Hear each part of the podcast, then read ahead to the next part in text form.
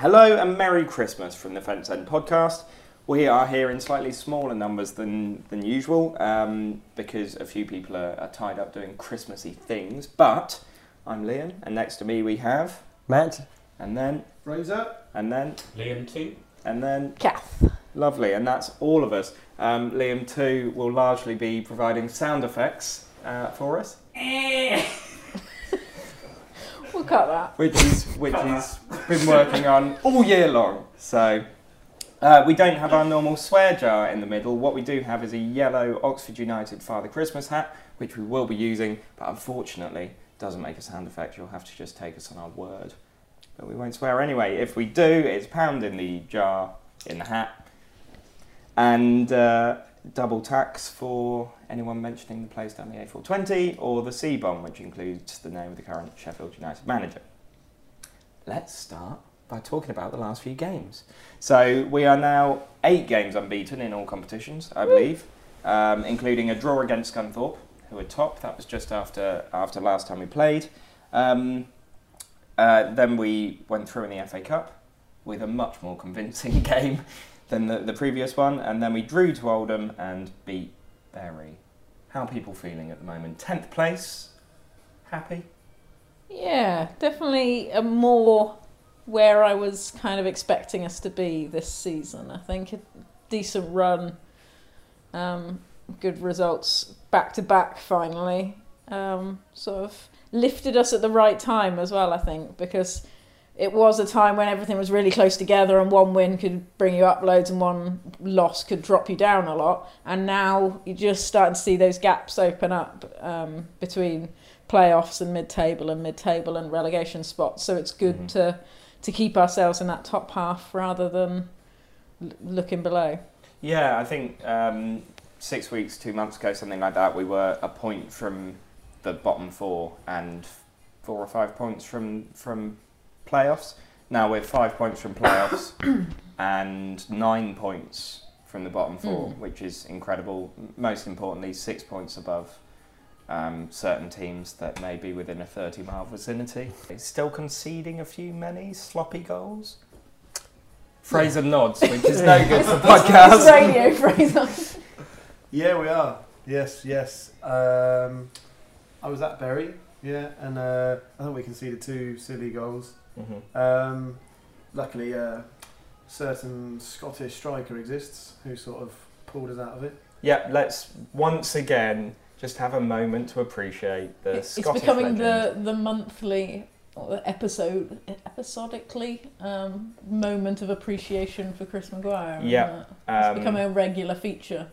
Yeah, definitely. And and you look at the behind closed doors competition and the cocky celebration he did in that and stuff like that. And I just think Mm. he's brilliant. It's just a bit of a worry at the same time, though, because what touching loads of wood. If he got injured, would Put we it away, all just, Fraser. we all we all love Chris I Maguire, but come on. at that. Would it? Would it? Would it? Would we panic or? What would we? Would we go? I would we go panic into every slight time he meltdown? goes down and holds his Well, there was a ankle. moment at Bury. He went down for about thirty seconds, and I thought, do we riot now, or what happens? what What do we do now? Well, the other thing about about him is obviously when you get a, a game like the one we've got coming up on Boxing Day, where tensions can get a bit heated, and you know he loves a wind up.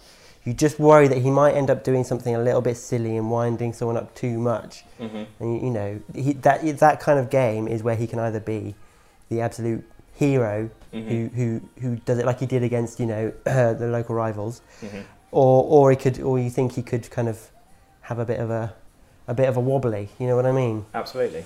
Yeah. Um, and when when you look back at that game earlier in the season, um, you've got to think that he can see where the line is and stick to one side of it. But there's there's got to be that in everyone. I would have thought where you, you sort of worry that, that Mhm. perhaps. And the other thing with him, of course, um, contract talks and stuff like that. January transfer window coming up. It reaches a point where other clubs can talk to him to sign for the new season. Um, It's going to be really tough to hold on to him, isn't it? Let's be, hon- I think, Mhm. let's be honest about it. Well, apparently, he, he, he, he says he's enjoying his time here. You know, no reason to disbelieve that, but I mean, it's going to be very tough, isn't it?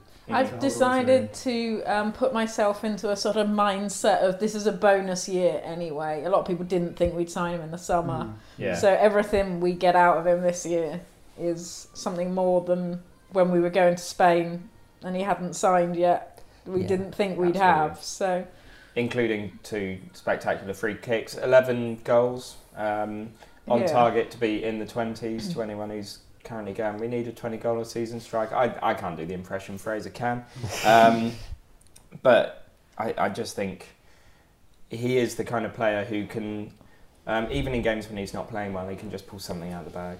Um, it's a point actually because I saw I think it was today in the papers That'll be really relevant because it's going to not come out for a few days. Yep. But um, uh, Appleton was talking about championship clubs scouting our players, um, and that it's maybe come a bit earlier with some of them than he thought it would, and things like that. But um, as and it's to the same as the Chris Maguire point, as with when O'Dowda left and Roofe left, I think as long as they stay away from him. I'm quite happy for them to look at whether it's you know Ledson and Lundstram and whoever, as long as they leave him alone. Yeah. Yeah. I think Michael Appleton is the central figure to all of it. How do we get you know the young players who want to come leave Manchester United and Everton to come and play football for Oxford? It's Yeah. because of Michael Appleton. Absolutely. Yeah, I think I think I would be a lot more the, concerned. The one we don't want to lose, really. Yeah. Um, I saw a tweet earlier from Joe, who unfortunately can't be here today, but um, he said about the fact that he's doing things right. He manages to, when we sell players, get young players who have Mm. similar abilities coming in, Yeah. which is the way Mm. to do it. the important thing is that he brings in players who you know I say a lot of them are very young players who come from come down from Premier League clubs and things like that but he adds value to them so the players that you've not heard of at all Mhm. unless you follow you know the Premier League B teams or, or anything but we won't go into that um, uh, but he, he kind of takes these, these, these players and he they, they make you know he gives them a platform to kind of make their name here at, at Oxford and it's, it's good for the player but obviously Mhm. it's, it's good for us too because It was actually Absolutely. really interesting that he said recently after they went to Bisham Abbey about um, having to guide the players slightly differently this year. That there weren't the the big um, big personalities in the squad, barring Maguire, obviously. Um, but last year you had players like Roofe, who, although he was young, he kind of you could say go out onto the pitch and express yourself, and he would. Whereas this Mhm. year he has to he's had to be a little bit more. Your job specifically is this. yeah. But it's one of the things I really love about him is how much he's willing to to tweak what he does, how he talks to the players, how he treats the players, rather than you get an old school manager and it's like, well, I only know one way of coaching. If the players don't respond to it, then we get rid of them and we get new players in. yeah, And he's Naming no constantly adapting. Yeah, naming no names because I don't want to put two pounds in the jar. exactly. Um, but yeah, different managers have different ways of doing things. But I really like having a young, up and coming manager who's willing to admit mistakes and then actually learn from them rather than Mhm. just go, that thing's still not working that I'm doing. Oh, well, it can't be my fault. I'll yeah. blame someone else. Yeah, and and talking to the media about what he's doing and about that Mm. stuff. Quite often, everything's like, well, well, I'll give a, a go-to answer, but he seems quite open and honest and says, "I've reached a line in the sand moment," and then a couple of games later says, "Here's what I've changed," and that's incredible. Yeah, Yeah. the people moaning in the, the Oxford Mail about, well, you know, he should have learned this two years ago. Yeah, yeah, Mm. absolutely. Uh, just going back on your to your point, Liam. Um, obviously, I know people in the media who, who obviously work with, with him quite a lot, and they've said, you know, never worked with a manager who's as open and honest and prepared to talk about the kind of the craft of management hmm as, as he is. He seems very, you know, I think you get with some managers, again naming no names, uh, who who are a little bit they talk down to um, the press and to the fans, in that they think, you know, I know about management. This is my job. You you guys are amateurs and you don't know what you're talking about. Whereas I think Appleton is is one and one of the reasons I think that fans kind of warm to him is that when you hear him talking, he talks, you know.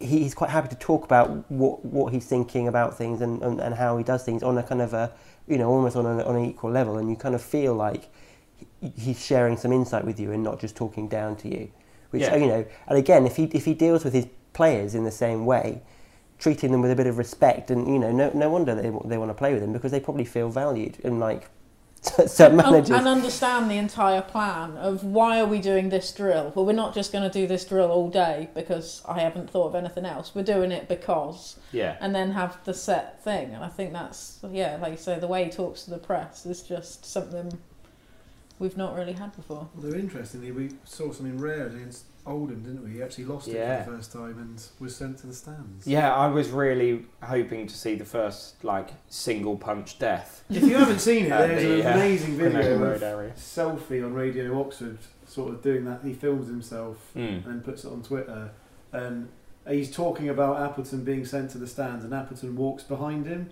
and he just sort of looks like a man possessed. And Yeah. like, oh my god, I wouldn't want to cross it at those. No. Well, he's always very good at keeping that behind closed doors, isn't he? He does lose it. Yeah. Um, as I think we've said in the past, there's notice boards in various grounds across the country with fist marks in them Yeah. to Yeah. attest to that. But he doesn't lose it in front of the crowd. He doesn't. Yeah. He gets angry with the players when they're not doing what they should be doing. He doesn't like lose it, and he did then. But then the first thing he did was come out and say, well, "I immediately apologise to the players because Yeah. they shouldn't lose it like that, and neither should I." And you kind of just go, Mm. "Oh, I love him." I, But I do with love that, it. I think didn't Rob Hall in his interview comment on they, the, the players actually quite liked it to a certain extent because Yeah. he, he Showed was showing how passion. passionate he Yeah. Yeah. was. Yeah. And if that guy's passionate about something, I'd go along with it yeah. because he might smash. But my then face in. apologising shows humility to the Yeah. players as well, and, And it- professionalism. It, brings them all together in their. He's just a Yeah. king. Never leave, Michael. Please.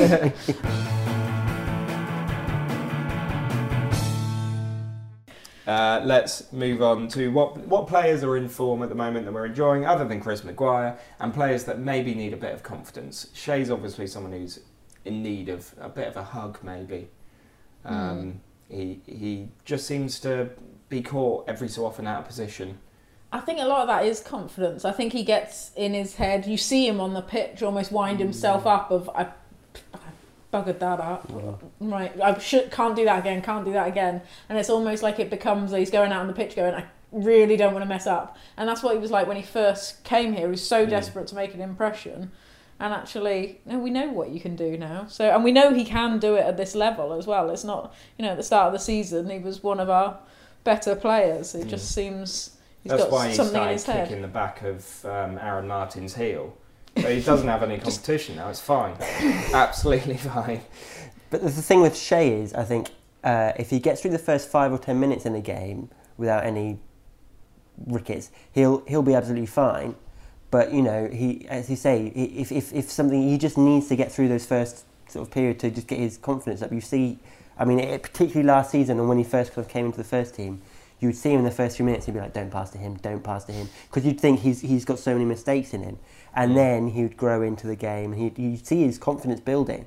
So he's I think he's very much a confidence player. I think if he gets through, you know, the first few minutes of a game, and he you know makes a few good challenges and nothing goes wrong, he'll grow from there. So I think it's and yeah, then needs a few games where he doesn't do anything, and then exactly. yeah, he's just got to be carefully managed. I think. Yeah, Yeah. I think it's like as we said when he first came in and he had those few mistakes. It was like he was desperate to show he was of League Two standard and wasn't a conference player. And now he's doing the same thing again to say, no, I really want to show I'm a League One player. Um, and there's that's causing him to make the mistakes. Do you think that potentially um, you've got a situation um, whereby we're being too critical in the sense that you look at last season and you go, oh, well, our keepers were rubbish, weren't they? Sorry, Benji, we love you. Um, our keepers are rubbish, and then at the end of the season, we've got the best defensive record in the league. We've just, like, we're in a run of eight games without a loss, and we're going, defence aren't in form, are they? So it- maybe it's, it's Well, I just mean- too critical. Well, it's like Marvin Johnson, isn't it? A left back, and everybody's like, "Oh, he's not a left back, is he? He looks awful at left back." You know, he's been man of the match in the last two games or whatever. I- it's I other than Chris Maguire. He's got a touch of a few players. Um, Andy Wing, when he first came in, Dean Smalley obviously fits this bill as well. They, there are still doing? people going, um, "Oh, he's he's rubbish. He needs to show his worth." He's set up a lot of goals, Yeah. and bear in mind the person left wing last season who was very ill pre-season. Oh, Hope he's getting better now. Um, is three assists last season, and that is the job of a winger primarily to get down the wings and Mhm. put the ball in for someone else to score. Three assists in the whole season. I don't know how many Johnson's had, but it's a must fair have amount three in the last- Two games. Well, he he of course set up the Bury defender for that remarkable finish. There I was- would like to say to the very defender that if he doesn't attempt to cut it out, he did an awful job of cutting it out. But if he doesn't, it's a tap in at the Oh back yeah, yeah, absolutely. Um, but because it was a great ball across that was perfectly between the keeper can't can't come and get it, No, and the and he's done that a few times, and and when your Rob luck's out, Hall- as Beres is, yeah, Well, that's That the kind of ball that like defenders have and nightmares Hem- about. Hemmings will thrive on as well. And I think we'll start to see a bit more of him reacting to things. I mean, pe- people moan that he doesn't do their Hilton job, but he, then then they moan that we haven't got somebody in the six yard box scoring tap ins. But when Hemmings scores tap ins, it's well. You know, it's only a tap in, wasn't it? Uh, My mum could have scored that. And it's like, yeah, but she wouldn't have been there, would she? Because No. she'd have been. Well, I my think mum's that's Hemmings. 63. She'd have been on the halfway line somewhere going, what? What do you want me to do?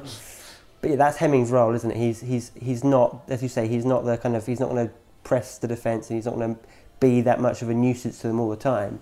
His what he's very good at doing is escaping his marker or Mm. just finding the right space, and, and, and he's probably the best finisher we have, certainly from within the within Mm. the, the area. You yeah. know, no no I think the goal it. against Coventry, the f- um, I think it was the first goal where it just fell to him and he just took it first time, slotted it under the keeper, showed that. It's that when you've got no time to think, he can Mm. fight. Maybe when he's got time to think is when he struggles, but actually when he's got no time to think, he is a great finisher. Talking about time to think on stuff, uh, Robbie Hall's goal against Oldham Mm. was insanely good. Oh yeah. It was great. Um, and if anyone hasn't seen the Fence End podcast um, calendar gifts, um, I don't know if that is in line to be in, in this one because I'm not in charge of the Twitter, but in future years, It's not because I made them all before he scored that goal. um, we well, in future years it'll be there. to think about. Yeah, so always leave them wanting more. Yeah. That's the important thing. But yeah, what an incredible goal. You could see that he had the dummy and so much time to think about it. For his first goal since coming back and after First eight goal months for injured. Two years, I think it was. Yeah. And uh, no one's saving that, are they? Well, that's why I wonder whether at the moment, obviously Johnson's playing left back because Skarz is out, Mm-hmm. but that's kind of a job of necessity, and also get your best players in the squad. But I wonder whether Maka is the one to give way when Skarz is back, and actually you play two left wingers, but Hall on the right, so that he can cut in Yeah. and do that. Johnson gets down the wing and gets the crosses in, and Hall runs at people, gets on his left foot, and Mm-hmm. gets shots away, which is quite exciting thought. Yeah, definitely. Uh, the and other. terrifying if you're a fullback as Yes. well. Oh, Either yeah. of them, one of them running outside you and one of them cutting inside for a fullback is just yeah, I know the Oldham game was a draw, but just watching watching the team break in the second half was brilliant. It was great. Mm. Um, and ended up, was it 23 shots or something? Shots on target is, yeah. That is the thing, though. but We've done that so much uh, this season. I don't think I. I think uh, you have to look at the stats, but I, you- they we I think have had more shots on goal than any other team in the in the league. Yeah, yeah. Last year, that I think we were kind of the op- we put away a Yeah, lot of our, we weren't and everyone was moaning we weren't creating enough, but when we were getting lucky that we were finishing the what we were creating, and now we're creating too much and we're not finishing enough of it. But I'd rather be creating too much. I think at least we're getting in there and It's better to to watch, isn't it? Uh, you know, there's al- there's always excitement. yes. Oh yeah, definitely. And you th- you go into each game thinking we will have the opportunity to win it, uh, which is obviously more interesting. Um, the other player who I think you know he's scored now um, after a, a little time without. Waited until we had a low crowd again, and then Ryan Taylor scored. Bless him. Yeah.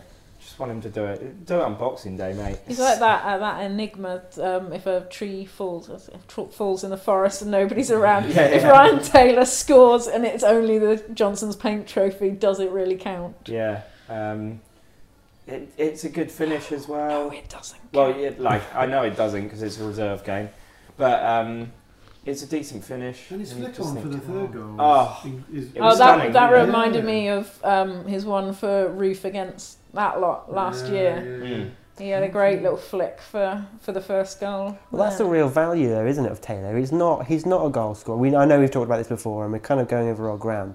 But I think we all need to keep saying it because people keep saying, "Oh, he doesn't score enough. He doesn't score enough." Which is not the point. I know he's a striker, but he he, he creates stuff. He, he he holds the ball up. But he's the only one in the squad who plays that kind of dimension. I know Hemmings Exactly. can flick the ball on, but he, he's not. He's going to flick it on rather than get it on his chest and try and bring it down, which is what Taylor tries to do a lot more. The ball looks like it's a flick on, and actually he'll back into the defender to bring it down. Yeah. Um, And nobody else in the squad plays that role. And sometimes we probably haven't played that when we could have done when we've when maybe we've had um, Roberts up front against two six foot five monsters, and you think he needs somebody bringing the ball down and rolling it into him rather. And yeah. Yeah. The thing is, there there are people who will celebrate when he leaves the club. But if we don't replace him with another player who can fill that role, they'll see, they're assuming people going, you know what, we haven't had a player who can do that since Ryan Taylor. It's going to be one of those, you know. you- Just an, an I think this is in it's the difference between an attacker and a striker, isn't it? Like, a striker is there to, to shoot on site. to strike. and an attacker is there to aid the attack when it when it comes. And he is a brilliant, brilliant attacker. Um, and his his touch is incredible. He went out and played on the left earlier in the season and, and looked so comfortable there, and has played there against uh, sorry for Rotherham. yeah, I think with the squad the way it is at the moment, he's definitely like third, or possibly even fourth choice. But as I say, he is that option that nobody else gives us. And yeah, just because he's not like the first name on the team sheet or in the first 11 doesn't mean sometimes we're not going to want to change tactics and say, actually, big man up top. Mm. That's not necessarily Chey Dunkley. Granted, we have used that occasionally. Yeah. Let's use Liam for his sound effects and ask what grinds Matt skiers. Well, I was going to suggest that maybe you should do it in the style of one of the parts that you play, because you're in a play at the moment. I am in a play at the moment. Oh, I'm in, crow- uh, uh, sorry, sorry. That's the, sorry. That's the noise of a crowbar. I think. Hang on. um, where, where might we see this, this uh, play? it's at the Little Theatre in Chesham. Where, um, sorry? in Chesham, in, in Buckinghamshire. Um, so not too far away from Oxford. If anyone was Other after- plays are available. Yeah, not as good though. So, um, well, I play. Um, I played Jacob Marley um, and Scrooge's nephew Fred, uh, as well as the Ghost of Christmas Yet to Come. He has no lines at all, so I can't do it in that one. But uh, Fred, I do sort of a, a Hugh Laurie impression, essentially, from Blackadder. And so I'll go, What grinds Matt's gears? I, I suppose what has really been winding me up is obviously uh, this arguing between basically sections of the fans who are the, the most vocal supporters and, and they're the ones who travel up and down the, the, the country and uh, you know the actual club hierarchy itself. It seems you know crazy to me that um, the club would be looking to, to alienate any of its fans, let alone the ones who are kind of the most um, kind of do, do the most to, to kind of build atmosphere and sort of spread the word. I mean, a lot of people know Oxford fans now as being, you know, all the flags and all of that. It's it's it's become a thing. You know, when you've noticed that um, people have noticed that the flags are missing, all of a sudden they go, "Well, this is a bit rubbish, isn't it?" Like you forget just how soulless the stadium is without them without them there. And I think we we you know we're really missing them. To, for the club to kind of um, not value what they bring uh, is is such a just a, a misstep for them. Now I understand, obviously. Um, arguments about health and safety. Well, to be honest, I don't actually understand that. I don't see how waving a flag is real is a real health and safety problem. But I can understand that there may be some problems about waving flags and things like that. And, and, and there's some talk about the, the rules being in place for quite a while that you're not supposed to be waving flags. But they've not obviously not been enforced in the same way. And I kind of think if the club are going to sort of start enforcing the rules differently, which I can understand with a with a new safety officer coming in. But these things need to be communicated to the, to the fans. There's there's you know in the past there's been a dialogue between supporters and and the club, um, and I don't really think that that they've you know you, you would expect that if there's a problem to that they have, just communicate. That's all it needs is a bit of communication between the two parties. And I suppose that's the other thing. It kind of brings me on to a wider point, is that the the club seems to have done less this season to engage with its fans, engage the supporters. You know, the communication side of things is at, at times this season been a bit of a mess. I mean, hopefully, I think what we're seeing now, and hopefully from the, start of the next, you know, next half of the season, they're going to start to address a few of those problems. And I think, hopefully, the lessons have been taken on board. But obviously, we'll see. Well, there must have been dialogue between that you know those those people and the club because they get in early and put up the flags. So how easy would it be to say it there and then? Like they, they must have an agreement whereby they turn up and are let in. Yeah, Yeah, and they I think I think the the point of communication is I think what made this much you know blew up much bigger is as you say there's just been a, a deterioration in that communication level and in tiny little incremental bits that have made people feel a bit less than they did perhaps last year and that snowballed and then this is like the the straw that broke the camel's back Exactly. Yeah, this is a culmination of something that's been going on all season. I don't think it's kind of and come out of probably from the club side as well, where you know there's lots of thing, little things that are annoying Daryl with the you know not being able to have the restaurant and all those things, and then he's done the same thing, and it's also been the straw that broke the camel's back from his point of view. In that, well, I'm you know I'm fighting all these battles, so it's, so is it probably potentially, and, and this is not planned me to go back to this, but a referee that sees so many fouls and then books someone on the other team because he thinks next foul I'm just going to explode. Yeah, yeah, I think probably slightly is. Um, and you know, I've seen people have brought up the, the smoke bombs and things, but the only time we've ever had smoke bombs at the Kassam, they're in the North Stand. That's not where the ultras stand. So to bring that up is a completely beside the point, really. Um, as I say, I think um, the the fact people sudden you know were so shocked when the flags came down kind of makes the ultras point a bit, which is what you know people have said whether they threw their toys out the pram. Personally, I hate that saying because it's only there to make somebody feel small anyway. But um, whether they did overreact or not, when they took the flags down, which they spend a lot of time and effort and money making and then putting up, when they don't do that, God, it's a depressing place, Mhm. and that's something we really need. Um, and that the club, sh- you know, did clearly reacted the wrong way, whether it was belatedly telling them the rule and then whether it was how they reacted afterwards, whatever it was. You know, that's a huge part of the fan base that really should be made to feel important because they are. Oh yeah, I mean, I I don't know the individuals that, that make up the ultras, but you look forward to those games. Earlier in the season, when we won two 0 against a team quite close to us, um, you look at Wycombe last season. Just so many points. You think, oh, they're doing something this game, and it's it. And also, Builds. from being in the Oxford Mouse stand, the buzz around us in that game you refer to, the 2 0 win over that lot, um, it makes it quite hard to talk about when I'm so tight. I don't want to put money in a jar.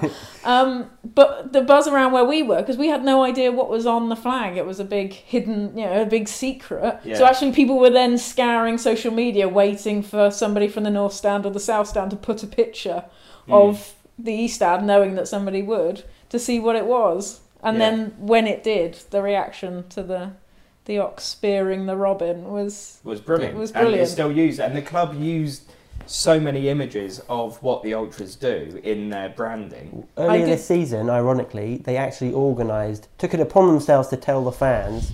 I've got that's, I've got another problem with that, but I'm not going to start on that now. But they, they, they kind of said, this game is Flag Day. Bring a flag, wave a flag.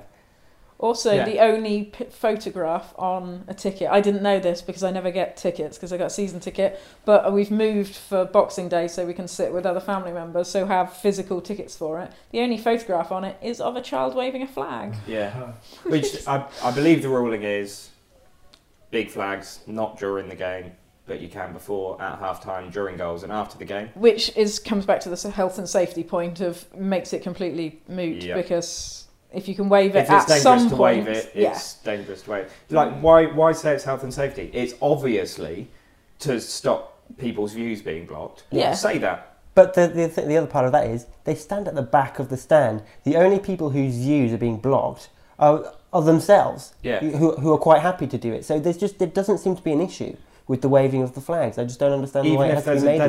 designated flag waving area. But I think this comes down to the fact, yeah, the club never made an official one. There was talk of it about Mm. five years ago or so, but it was never done. But I mean, it's a bit of a modern football thing, isn't it, to require a designated flag Well, it's a- wavers, yeah, hardcore, world way. ultras, singers section. If you don't go to the football very often and you can't stand up for very long, would you buy a ticket? It's mm, not the best view in the ground. In fact, it's a pretty awful view, whether you've got a flag in the way or not. You sit, you or you stand in that very back centre of the goal position because you know that's where the singers congregate. Can exactly. you imagine somebody in, you know, in the London Road saying, "Excuse me, could you all, you know, I can't stand for very long. I, I, I'd like to sit down on this terrace." No, because it's a terrace. You don't do that. I kind of feel like there's a bit of common sense in play from fans.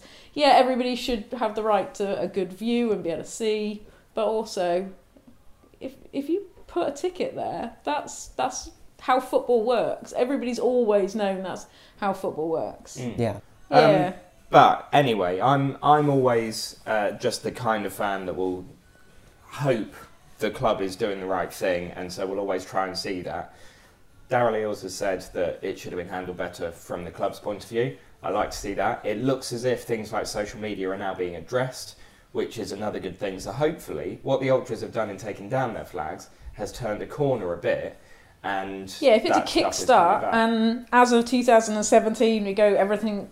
everything is as it great was again. Yeah. Yeah, and that, that, that now that's we're at the bottom and there's a up curve now. Then especially as um, the the thing I'll I'll put against the fans, and it's not the ultras. It was the general game against Oldham. The flag started coming down. There's no way the whole stadium knew what was going on, but there was booing, there was jeering, there were chants, and all of a sudden we're one 0 down, and we didn't get back into it that half. I think there's a massive correlation. The the atmosphere was absolutely appalling. well, I think the atmosphere has always contributed hugely. I mean, we saw it in the conference days of when we were expecting to be two 0 up. 15 minutes into the game, and if we weren't, it turned into a pretty nasty place at Yeah. times. You know, if we were playing Histon and everybody thought, you know, it's a village team, we shouldn't be here. Mhm. Um, and actually, that's one of the major things that's changed. Whether that's, you know, it's one of those things of which what came first. Did the players on the pitch just go, well, we're going to not, you know, block that out and and play better football, or did the crowd change their Yeah. attitude towards it, or was it just that promotion to League Two and the upturn of form in that that made the difference? But Yeah. Uh, Again, though, I think know- you need to give some of, some credit there to the, to the ultras because they one of their stated aims, as well as the flag. I know everyone talks about the flags and the visual side of things, but one of the things they've always tried to do is they want to sing 90 minutes no and matter keep what. it going. Yeah, when it goes quiet, I've definitely noticed this year that when we, if we concede, the chant starts very quickly, Yeah. um, and that's something that maybe it didn't do before. And there was that hush and the murmur that you get, and it's Yeah. a weird place to watch football, and we haven't had that in the last few years. Um, but bearing in mind how absolutely awesome Darryl Eales is as a, as a chairman and seems like a top notch type of guy, um, let's let's assume that he's doing what he can to sort it all out. Yeah. Because it, you, it, we can't have one situation goes wrong and all of a sudden he's the bad guy because he has done so much and, and he is appreciated for it. Yeah, and I think ultimately, you know, he, he wants the, the club to be successful on and off the field. Mm-hmm. You know, all the supporters want exactly that as well. We, you know, everyone kind of needs to pull together. So they, the, the, the ultras and the club and, and any supporters who have a kind of a grievance, they need to there needs to be a channel of communication where everyone can kind of come together, get everything out open and honest, and come to an, an agreement that this is that, that kind of keeps everyone happy. Because there's no reason why, you know, the ultras shouldn't be allowed to do what they want to do and do it, you know, in a way that, that doesn't, you know, annoy other fans or, or put people at risk. And also, there, you know, there's no there's no reason why the, the, the club needs to micromanage everything all the time in in that stand because the fans will sort it out themselves. Yeah, as with everything, it's finding that middle ground, isn't Exactly. it? And but as you say, hopefully that's the thing. As Darryl said, he recognised that he perhaps went about it the wrong way, and now that they'll look to find a middle ground. Yeah, I mean he's a he's a human. Like he will handle things incorrectly. Um, Yeah, we just need to recognise we're all on the same side. Yeah, yeah.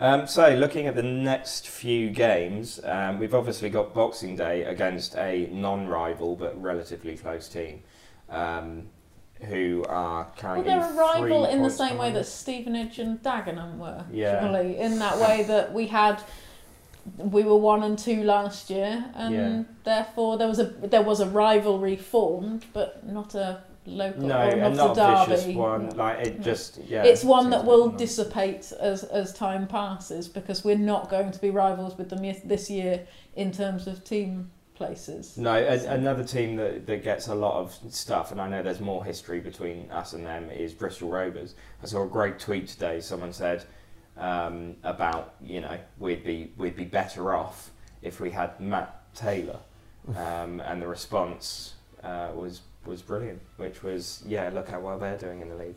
So But Matt Taylor has scored a lot of goals. I'm just putting that out there. He has scored a lot of goals, even with them not doing that well. yeah, but he's an idiot. And In he a- in a better doesn't want team- to play for us. Yeah. That's my fundamental problem with him. Is Exactly. with anybody, if they don't want to play for us, then I don't want them to play for us either. Mm. So- You could spend your life playing shoulda, woulda, coulda. You know, Yeah, he didn't sign for us. You know, next. Well, if we had signed him, we might not have signed, you know, Hemmings or, or I don't know who, Yeah. who would have been the natural replacement necessarily. But, you know, I'm quite happy with the squad we've got, personally. Mm. Yeah, how much of the budget would have gone on his wages that stopped us getting potentially? Well, Yeah, not as much as Rovers. yes. Um, but anyway, we've Hence got why they've got a really Day. good striker and still Well- aren't doing very well in the league. Well, Perhaps exactly. it's an all eggs in one basket situation. So, Yeah. you know, maybe we would be top six if we had him plus everyone else we've got right now. yeah. But, you know, we have a budget, and so do Bristol Rovers, and so does everyone else in the league. You can't just break it No. on one player. No, and when teams do, you see them spiral down a few years later. So, um, right, not- so sorry, just to go back on it, it reminds me of a comment I read on Twitter today about the Mark Wright era. They said he spent a huge amount of money on two or three players and then filled up the entire rest of the squad with junk. It just proves it doesn't work. So yeah, we got box, we got Boxing Day. Um, I think run of form wise, it should be a win. We've just beaten Bury. I, I- like, I can't believe we actually won it because it was That's the such real a worry. traditional Oxford United loss written all over it game, Yeah. isn't it? Absolutely, yeah. Um, we've then got Walsall, Gillingham, Rotherham. Um, obviously, another poor run of form at the minute. Um, and then Wimbledon. How are people getting to Wimbledon? Sort of overground, underground. So, yeah. We're Like probably going to have to have the that. Wombles. Like the You, you Wombles, were referring yeah. the Wombles, aren't you? Yeah, I am. Yeah. Yeah, you we- can do your tumbleweed there, Fraser, if you like. Yeah, That's fine. He's going to do that joke again in the next episode. isn't So, how many points do we reckon we'll get from Northampton, Walsall, and Gillingham? he? I'm going to go with seven again. I'm Yeah. not going to tell you which game we're going to draw. I'm going to go seven, and I think we're going to draw against. You might need to Oh, cut I don't want it to be. Northampton. I don't want it to be It's Northampton. Boxing Day game. Yeah. Well, Boxing Day will either be nil nil or we'll wipe the floor with them, like we did Yeah. Exeter last year. If it is bad though, cheer yourself up by making your way to Chesham for the evening. No, No, it's five o'clock start, so you'd miss it, but it's on until the thirtieth. depends how bad the game is. yeah, um, yeah. I'm I'm going to say seven. I'm going to say the draw will be Gillingham. Mm. Can I finally do away with the whole four points Matt thing? Well, what do you actually think it will be? If it's less than four, Well, I think it's going to be six. There we go. Who are we going to lose to? Let's let's not. Let's not Let's not not. go there. So the negativity's still It's there. still he's got kinda six, there. but he's, he's still secretly four points man at heart. It's isn't just so if we lose one, you can go. Well, I No, no. say." I have one in mind. I just would rather not say it Oh, because okay. you know, really, I don't want to think about it. Okay, If I'm honest. Fraser. I'm actually genuinely going to hit up a nine pointer again. I think we're really hitting a good. we do have a good level of think we're, we're just- optimism and pessimism I think amongst we're us as hitting a good bit of form now. And Liam too. I'm going to go for six. I reckon we're going to win on Boxing Day. But we're going to lose the game after that. Oh, in like a New Year's day after the Lord Yeah, Mayor's like show. yeah, kind of come down sort of situation. Day after the Lord Mayor's show, not just after the Lord Mayor's show, Right. but the day after. Yeah, well, if there's a Lord Mayor's show, you probably go for drinks afterwards. And you make a bit of a night of it. Just watch the show. That sounds a bit dull.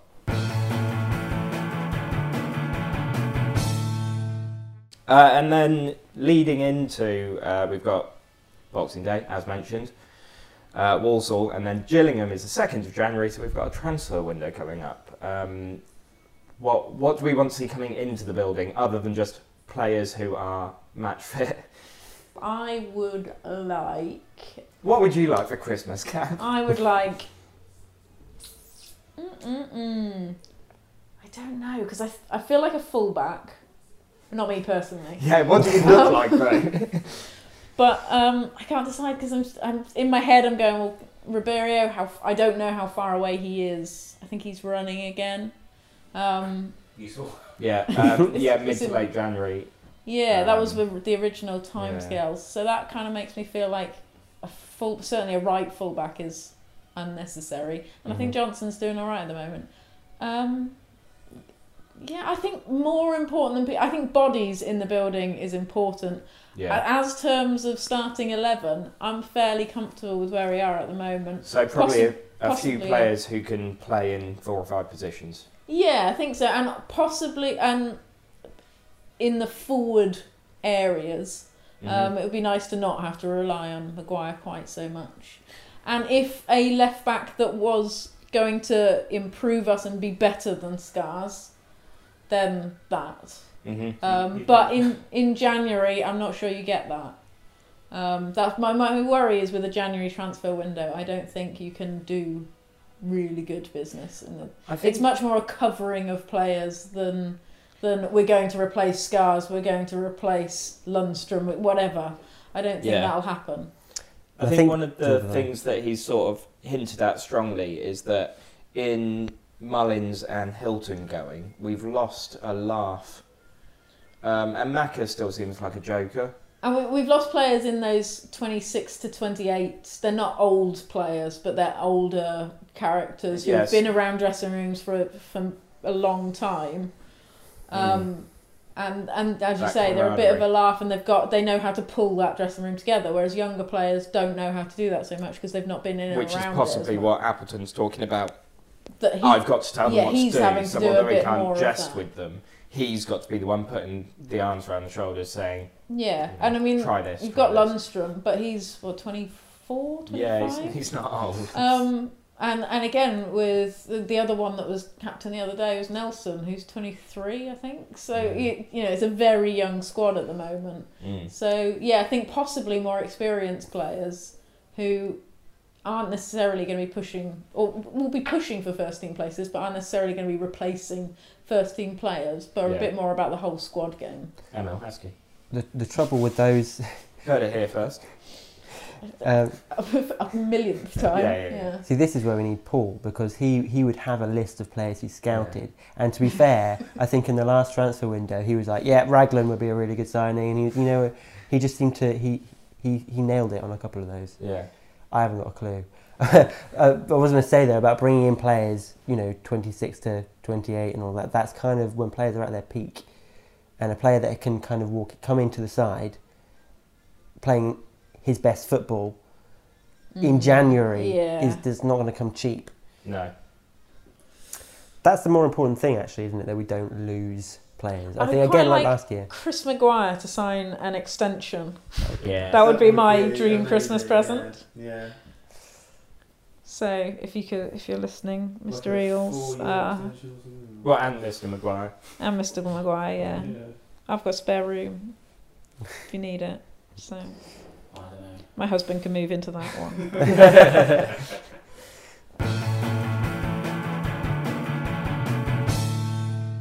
Right, so thank you very much for listening. Uh, whether you are listening to this before or after Christmas, maybe even Christmas Day as a treat, uh, have a great Christmas, or I hope you had one, and have a wonderful New Year.